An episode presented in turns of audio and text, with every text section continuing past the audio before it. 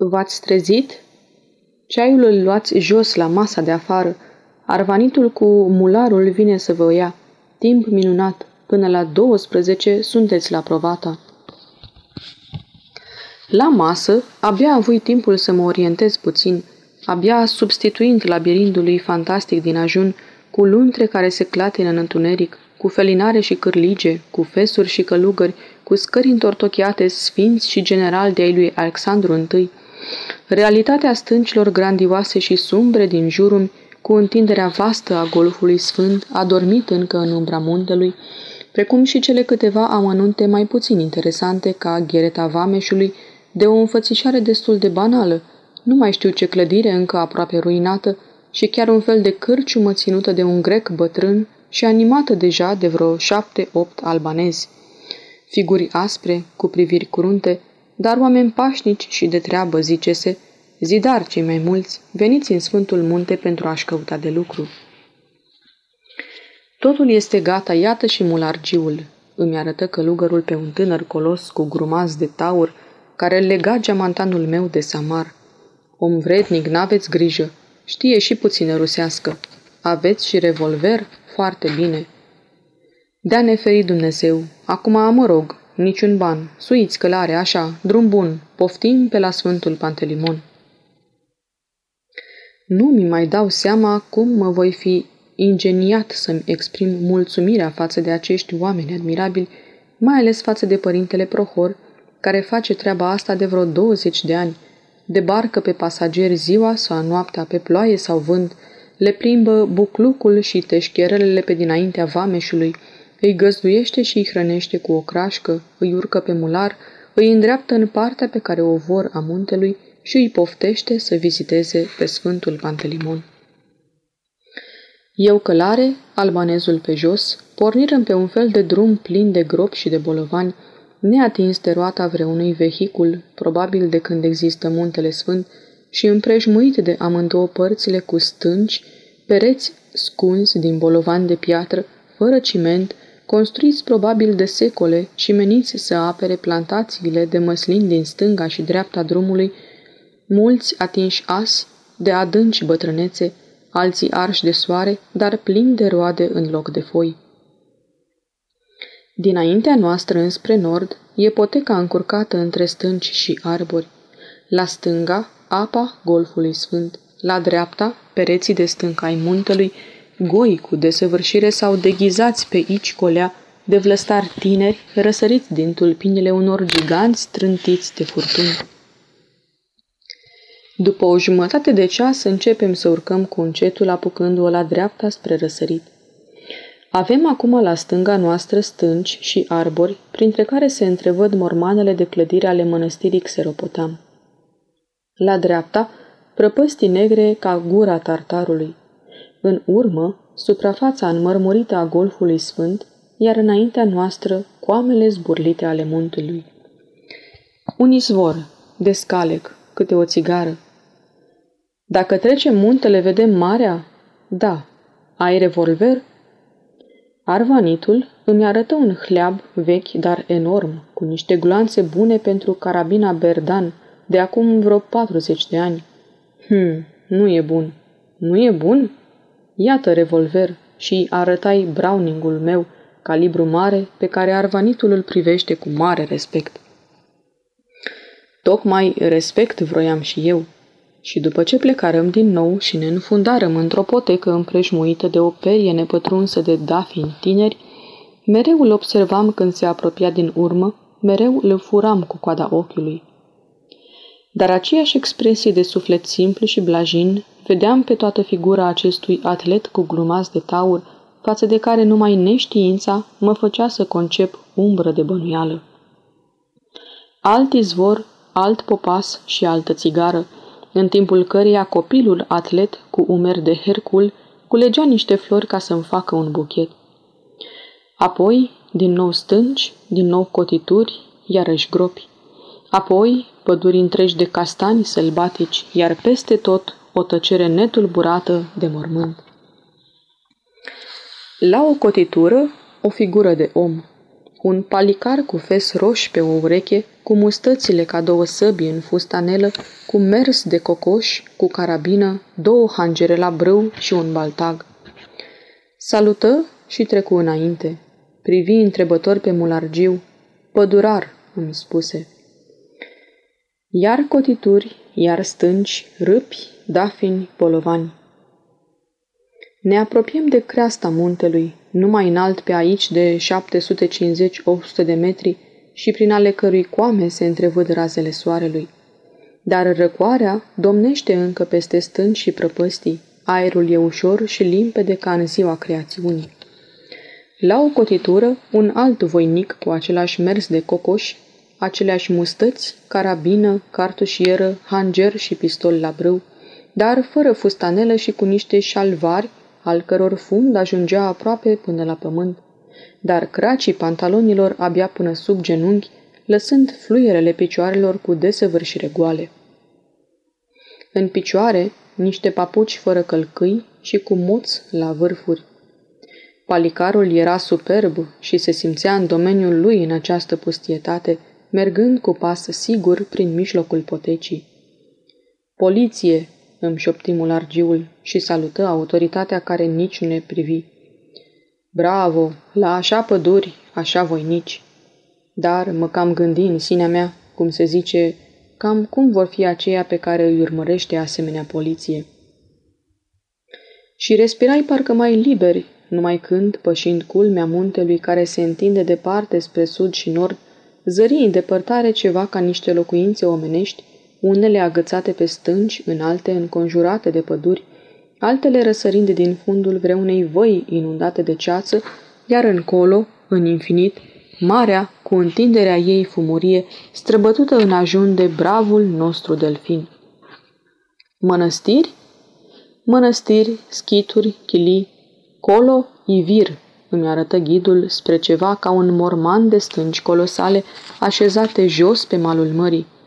Dar aici, la stânga, Careia, oraș, orășel, Caimacam, poliție, zece soldați, sobor, proiestos, metoc, mult metoc, negustor, icoane, cruciulițe, mă lămuri ghidul în ruseasca lui abia inteligibilă despre centrul administrativ civilo-monahal al peninsulei Sfinte. Acum înțeleg și eu prezența celor doi palicare atât de înarmați. Suntem în poteca cea mare, drumul cel mare care duce spre capitală. Dar noi o luăm mai spre dreapta, coborând mereu către mare, dar ținând mereu coasta, mereu spre sud. Pădurea pe aici nu este înaltă, dar deasă ca peria și pe alocuri ne ascunde cu totul vederea mării, ne ascunde chiar negrul adâncimilor care se întrevăd numai pe alocuri din stânga potecii. Dar călugări oare nu mai întâlnim noi pe ziua de astăzi? Ba, iată parcă și călugări. Dintr-o văgăună întunecoasă, pe unde coborâm acum, urcă ceva încet la deal. E superb și acesta.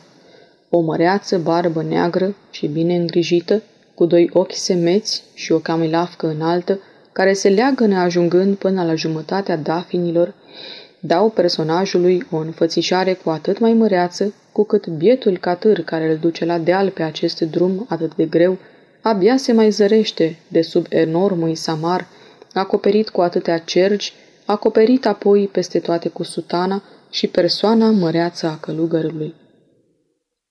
Dar numai catârul acesta umil și obosit cu privirea lui blândă și supusă și bagajul care îl acoperă până în pământ, de ne mai amintește ceva din mersul modest al Mântuitorului prin mijlocul Ierusalimului. Căci, la o adică, călugărul acesta atât de măreț cu camilafca lui înaltă și privire poruncitoare, n-ar admite în locuința sa, poate nici pentru curățirea ghetelor, pe sărăcăciosul fiu al Mariei din Nazaret. În urma lui, un alt călugăr, tânăr, slab, foarte palid și foarte zdrențăros, mâna mularul cu un băț. Evlogii, binecuvintează, șopti ghidul meu ridicându-și căciula și dându-se cu respect la o parte. Nu înțelesei răspunsul călugărului care mă privi cercetător și nici prea cu dragoste. Grec? Da, proiestos la lavra. Răspunse ghidul uitându-se la mine cu compătimire și nedumerindu-se poate de ce mă fi privind în altul personaj de la Lavra cu atâta dispreț. Vederea spre stânga iar se deschide. Ivirul sclipește iar în soare cu acoperișurile albe ca zăpada. Dincolo de el, în ceața alburie, se vede fantoma insulei Tasos. Ne mai oprim, căci suntem destul de obosiți amândoi. Cunoști insula de colo? Da, e Tasos. Ai fost pe acolo vreodată? Fost, poscut capre. Cum e acolo? Sărac, grec mult sărac, piatră, șarpe, păscut femeia capre, săpat pământ femeia mult șarpe. Așa? Săpat femeia cu copil traista, traista, aiti spate. Copilul în spate? De ce? Mușcat copil șarpe, mușcat mult săraca femeie. Dar grecul ce face? Fumat tutun, stat pițor peste pițor, fumat crățima. Iar stânci, iar râpi, desiși inextricabil, punți, gropi. Ai fost vreodată la Provata? Da, săpat via, mâncat brânza vlahă, mult bună brânza. Pe drum întâlnim vreo mănăstire? Da, chilii. Nu trecu mult, în adevăr, și dăm în sfârșit de urma unei locuințe. Mai întâi un șgheab lung, culcat pe niște stâlpi scunzi de piatră și pe care curge apă înspre o grătină destul de părăginită de zarzavat. Apoi, pizule de o parte și alta apotecii, în dosul cărora se văd copaci și vii. Apoi niște șoproane vechi de piatră, acoperite cu plăci tot de piatră. Apoi încă un fel de clădiri foarte vechi, cu două-trei caturi și o biserică tot așa de veche, cu partea de dinainte a pridvorului acoperită cu sfinți și draci. Mulargiul îmi făcu semn să descalec, căci nu se cuvine să stai călare în apropierea unei mănăstiri. Un bătrân călugăr grec, cu fața subtă și cu două mătăni în mână, ne privi cam chiondărâși când ajunserăm la portița închisă prin care continua drumul. Dar ghidul meu știa regula mănăstirească și zise Evloghi, închinându-se în partea călugărului. Se opri apoi cu privirea spre icoana de deasupra portiței, își făcu semnul crucii și deschise portița. Făcui și eu semnul crucii și trecui urmărit de privirile cercetătoare și nu prea ospitaliere ale călugărului. Se cunoștea că, cu cât înaintăm în Sfântul Munte, cu atât se înnăsprește ustavul mănăstiresc. Mai e mult? Mai. Peste vreun sfert de ceast, alt jgheab, alte pizule, alte grădini și tot așa de părăsite. Clădiri vechi și iarăși de piatră, cu acoperișurile înnegrite de vreme și tot de piatră. Apoi biserica cu pridvorul plin de sfinți și de draci, de o sluțenie indescriptibilă. Lângă pridvor, un mular care paște în umbră. Trecem prin curtea pustie cu căciulile în mână, închinându-ne amândoi în toate direcțiile, biserică, șoproane, sfinți, la tot ce vedem. Impresia lăsată de aceste locuințe pustii e penibilă, iar tăcerea muntelui, cu labirinturile lui de stânci și de sișurile în care ne înfundăm iarăși, devine apăsătoare, când la o cotitură tabloul se luminează deodată ca printr-un artificiu și peste o vale adâncă, inundată de o ceață ușoară, dinaintea privirilor noastre răsare însuși atonul în întreaga lui statură, cu pădurile întunecoase de la poale, cu conul lui de marmură albă înfipt în seninul cerului, cu brăzdăturile adânci, în fundul cărora se văd niște mase considerabile de zăpadă, iar sus de tot, pe vârf, o bisericuță care pare numai cât o gaiță. Avem acum în fața noastră, spre sud, conul sfânt la stânga, la câțiva kilometri spre răsărit, un unghi aproape drept al arhipelagului, văzut prin deschizătura văii de la poalele conului, la dreapta, spre apus, stânci, dealuri și păduri.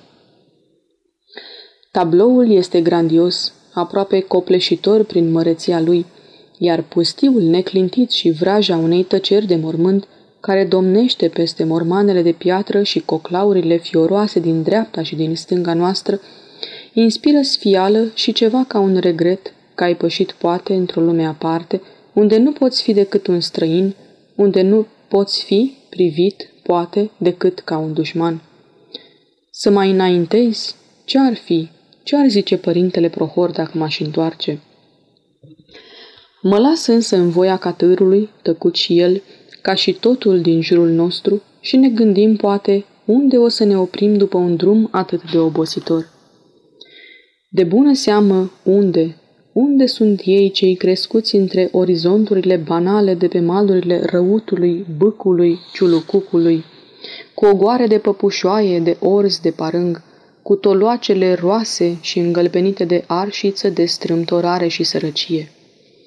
Sărmanul norod, umil și întunecat, care n-a văzut în viața lui decât străzile băltoase ale Orheiului, cum s-a încumetat el să vină tocmai aici? Sau s-or fi schimbat și ei? Or fi altfel? Și atunci, unde ar putea să fie? Poate tocmai acolo sus, sub sprânceana atonului, în prada fulgerelor și a furtunilor, dar numai la un pas de scaunul Dumnezeirii. Aș, uite colo, acolo trebuie să fie tocmai jos, unde se vede ceva. Dar ce? Prin ceața văii, care trebuie să fie grozav de adâncă, jos de tot, într-o văgăună întunecoasă și aproape sub talpa atonului, se întrevede ceva înălbind.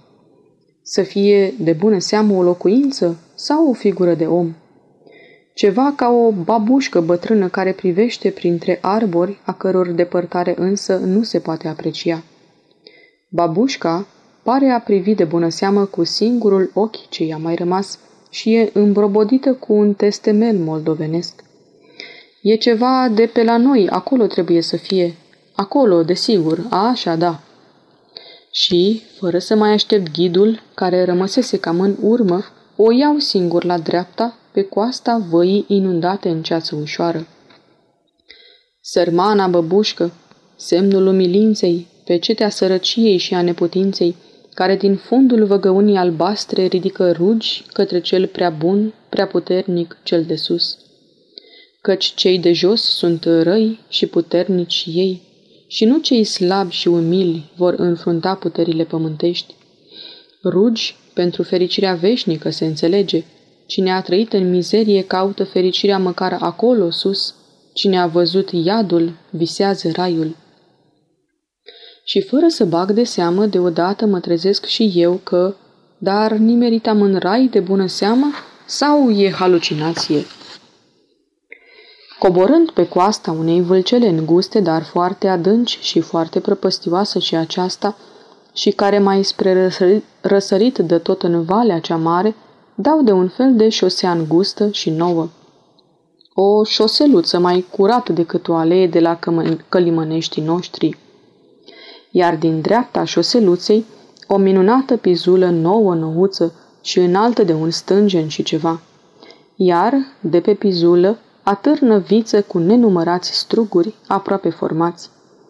Pe stânga șoselei dinspre prăpastie, un parapet de lemn foarte solid și aproape nou. Mai încolo, o bancă de lemn, tot nouă și aceasta, și care arată că mă găsesc în apropierea vreunei locuințe, locuință bogată, veselă, luminoasă, nu ca cele de până aici. Descalec de astă dată singur. Unde duce breș o seluța asta așa de frumoasă? Asta? Asta, provata. Ajuns provata, Chilia Vlaha, răspunse ghidul, arătându-mi printre arbori vreo două clădiri cu câte două caturi, unite în formă de unghi drept și foarte cochete. Provata? Și privi pe albanez cu multă atenție. Glumești, băiete, Chilie Vlahă, știi tu ce e Vlah? Treabă de basarabean, de Vlah e acest parapet. Dar această pizulă admirabilă, solidă pentru a înfrunta secole – Treabă de basarabean, de vlah, care în țara lui își îngrădește casa cu nuiele putrede, în dosul cărora zac pisici moarte și înfloresc spinii, sau, în cazul cel mai bun, vrești de bostane amestecați cu mălai de mătură și lemnul Domnului, Un vlah, bre, n-a putut visa asemenea frumusețe nici în împărăția cerului. Provata, gospodin, provata! Mă urcai pe o înălțime de piatră în formă de prispă, lungă de vreo 2 metri și alăturată de pizulă, înălțătură cum am mai întâlnit nu una până aici și a căror destinație este să îngăduie călătorului de a se urca pe mular. De pe înălțătură privi peste pizulă alte pizule tot așa de solide, dar mai joase, care formează terase plantate cu arbori și mai ales vie. Între vițele de vie, niciun fir de buruiană. Ce se vede colo? Colo sus, ceva ca o căsuță singuratică. Sau n-ai fost acolo? Sterna, curze apa munte, curze colo, zarzavat, țapă, patlazele, răspunse arvanitul arătând cu mâna spre prăpastie după parapet. Mă dădui jos și privi după acest parapet. Alte terase plantate cu măslini și alți arbori încărcați cu fructe care țin până în fundul prăpastiei.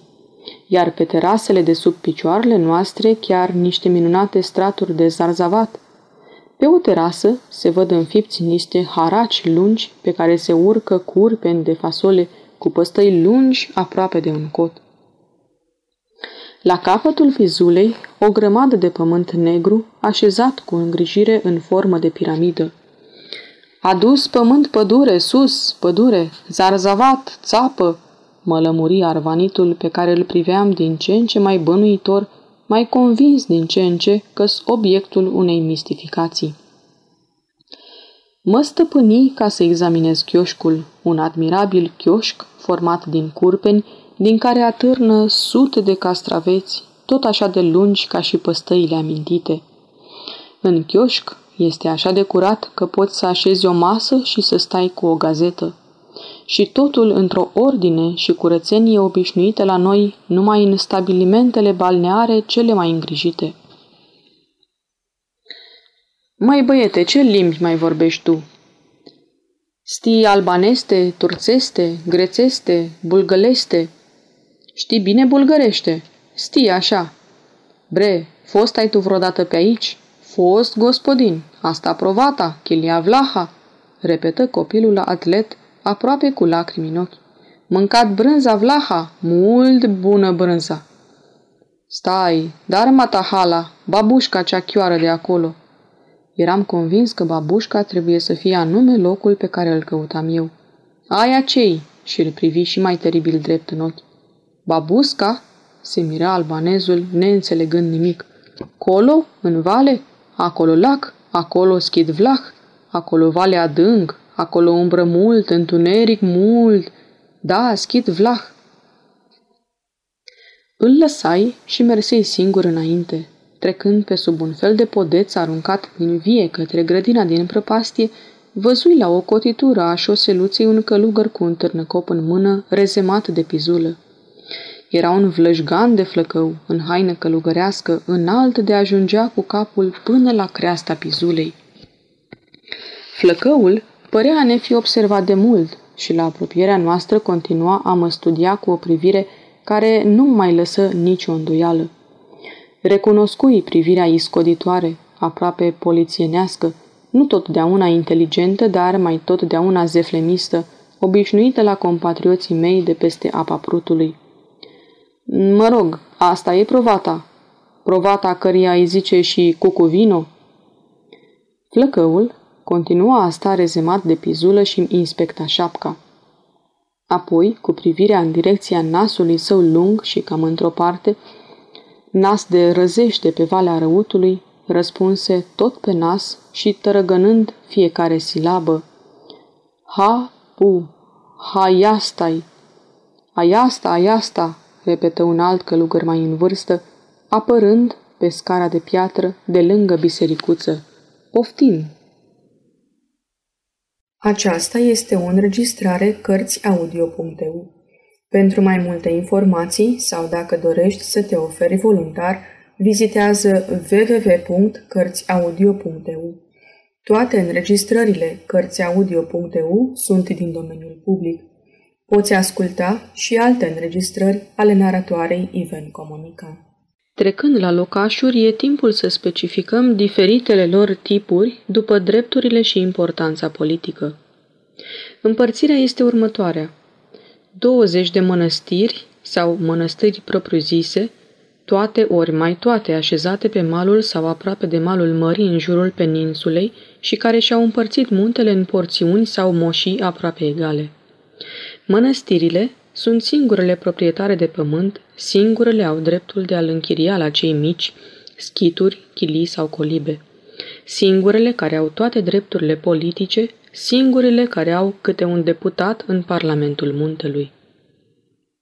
Aceste 20 de mănăstiri, între care 17 grecești, una rusă, una bulgară, una sârbă, sunt și celebrele mănăstiri din muntele Atos, în care cititorul își va fi închipuind și singur tot numărul nesfârșit de icoane făcătoare de minuni, de sfinte moaște, bucăți din lemnul sfânt, evanghelia urâte și un număr foarte însemnat de manuscripte prețioase, dar deteriorate astăzi și ținute ascunse sau arătate numai după multe greutăți, în urma unor intervenții și împuterniciri căpătate pe cale oficială sau, cel puțin, prin bacșișuri.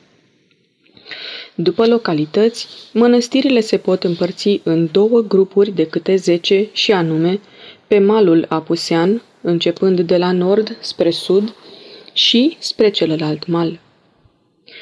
Un număr de 11, 14 schituri, număr discutabil se pare, din pricina rangului ce și-l însușesc unele din ele, schiturile sunt de altfel lipsite de proprietate teriană și nu au, cum am spus, niciun drept politic, niciun deputat, cu toate că populația unora este foarte însemnată. De aceea un schit ca Sfântul Andrei de pildă, care are o populație de peste o mie de călugări, nu are vot, pe când mănăstirea Hilandar, numai cu cei vreo 30 de călugări, are aceleași drepturi ca și Rusiconul, care numără peste 2000 de locuitori. Un număr de vreo 200 de așa zise chilii, mici mănăstirioare cu câte 4-5, mai rar 20 sau 25 de călugări, stabilite pe locuri închiriate de la mănăstiri și toate așezate prin părțile cele mai sălbatice ale muntelui. Originea lor, ca și a unora dintre schituri, poate să fie foarte veche, mai veche poate decât a mănăstirilor. Împrejurările istorice însă și încălcările exercitate de vecinii mai puternici le-au oprit de a se dezvolta și le-au redus la starea de mici filiale cu o existență foarte precară. Starețul chiliei închiriază bucățica de pământ din jurul locuinței sale de obicei pe viață, se socotește însă proprietar al chiliei, are drept să lase chilia ca moștenire vreunui ucenic, care la rândul o poate transmite altuia dacă acesta poate plăti chiria. În realitate, mănăstirea stăpână uzează de proprietatea ei cum vrea, urcă chiria după plac, adesea o evacuează cu forța sau chiar o desfințează. În general, chiliile sunt foarte exploatate de stăpânele lor, nu au niciun drept politic și nu au alt recurs decât la Dumnezeu. Peste 500 de așa zise colibe, lipsite de biserici și așezate de obicei prin locuri pustii, închiriate iarăși de la mănăstiri. Colibarii trăiesc de obicei numai câte doi, trei sau mai rar câte unul. Peșterile sunt în număr de vreo 10-20 după epoci, numite astfel după forma lor. Peșterile au ceva înrudit și cu chiliile, întrucât unele au biserici și cu colibele când nu au biserici și sunt adesea simple viziuni cu totul ascunse de ochiul lumii. Unele, prin trecutul și sfințenia lor, sunt deja celebre. Mai observăm de asemenea că colibarii plătesc și ei dări către mănăstire. Uneori sunt evacuați cu forța, uneori trăiesc în ascuns sau trec din loc în loc. Sau de ce schitul Sfântul Andrei crește azi așa de vertiginos, ajungând la o mie, după unii chiar la cinci mii de călugări? Dar nu se poate ști cu precizie nici populația de azi. Iar incertitudinea vine și din pricina că asupra numărului populației au fost întrebați numai proiestoșii, adică numai grecii, care niciodată nu spun adevărul. De ce? Mai întâi pentru că adevărul, oricui ar fi, și unui străin mai ales, proestosul niciodată nu-l spune. Al doilea, dând un număr cât de mic, de obicei șase-șapte mii, ușor se lasă a se înțelege cât de grea e opera mântuirii și cum din cele vreo două miliarde de oameni câți locuiesc globul pământesc, se găsesc numai șase mii de sfinți în totul. Apoi, proestosul care se roagă dinaintea unor icoane aurite sau citește cărți legate tot cu aur, nu poate concepe cu mintea că un individ oarecare de mult în sălbăticit undeva în pustietatea atonului, în societatea stâncilor și fiarelor, ar putea fi tovarăș cu el, deci tot sfânt, că ar putea fi cândva candidat și el la împărăția cerească. Dar e greu de aflat adevărul și de la ceilalți, chiar de la ei noștri, căci și aceștia sau sunt conduși de aceeași credință sau dau numere după împrejurări. Când cer vreun ajutor de la stat, dau numere enorme, iar când caimacamul trimite după bir, cel puțin o jumătate din călugări se dovedesc morți.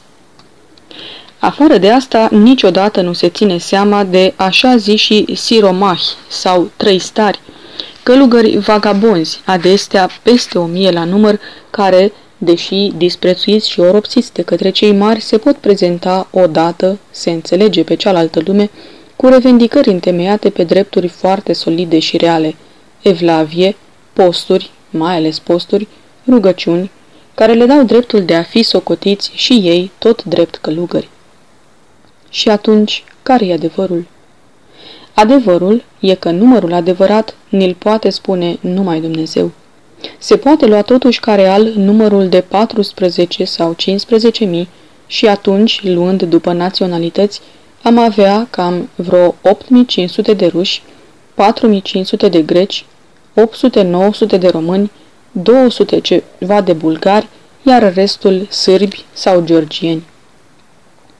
Destul că români sunt nu 200-300, nu 288, precum spune părintele Arhimandrit Puiu, ci cel puțin 850, dintre care români din regat vreo 300, români de peste munți vreo 40-50, iar restul de 500 români basarabeni răspândiți prin toate mănăstirile și văgăunile muntelui.